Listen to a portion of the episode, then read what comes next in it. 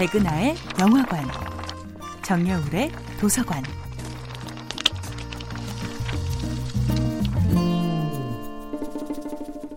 안녕하세요. 여러분과 아름답고 풍요로운 책 이야기를 나누고 있는 작가 정여울입니다. 이번 주에 만나볼 작품은 제임스 매튜베리의 피터팬입니다. 영원히 어른이 되지 않는 아이 피터팬이 웬디의 집을 처음 찾던 날, 피터팬은 그림자를 잃어버립니다. 더 이상 그림자는 피터팬의 발끝에 매달려 있지 않고 피터팬의 움직임을 따라하지도 않습니다. 그림자에는 여러 가지 의미가 숨어 있는데요.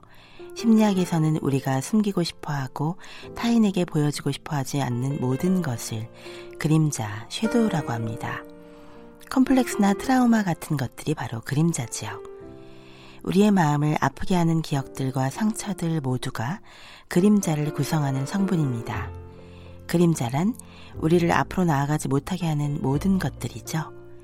그런데 우리 모두의 가슴 속에는 영원히 자라지 않는 아이의 그림자가 남아 있습니다. 우리 마음속 그림자는 수많은 상처들이 모여서 만들어진 것이기에 통제할 수도 지배할 수도 없습니다.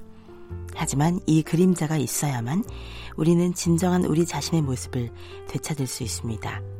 그래서 피터팬은 그토록 그림자를 되찾기 위해 노력합니다. 그림자를 되찾기 위해 애쓰는 피터팬의 곁에는 다행히도 다정하고 배려심 깊은 웬디가 있습니다.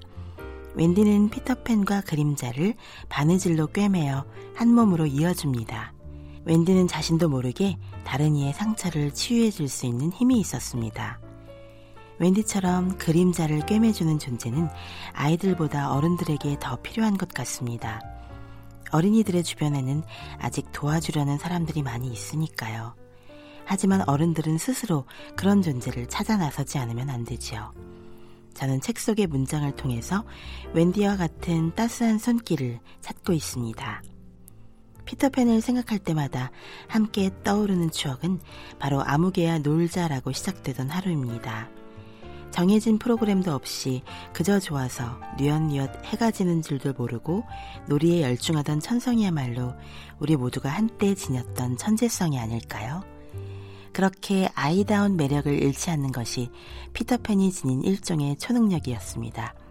피터팬은 기상천외한 흑마술로 무장한 마법사가 아니라 그저 어른들의 명령에 길들여지지 않는 가장 아이다운 본성을 잃지 않은 천생 어린애였습니다. 정여울의 도서관이었습니다.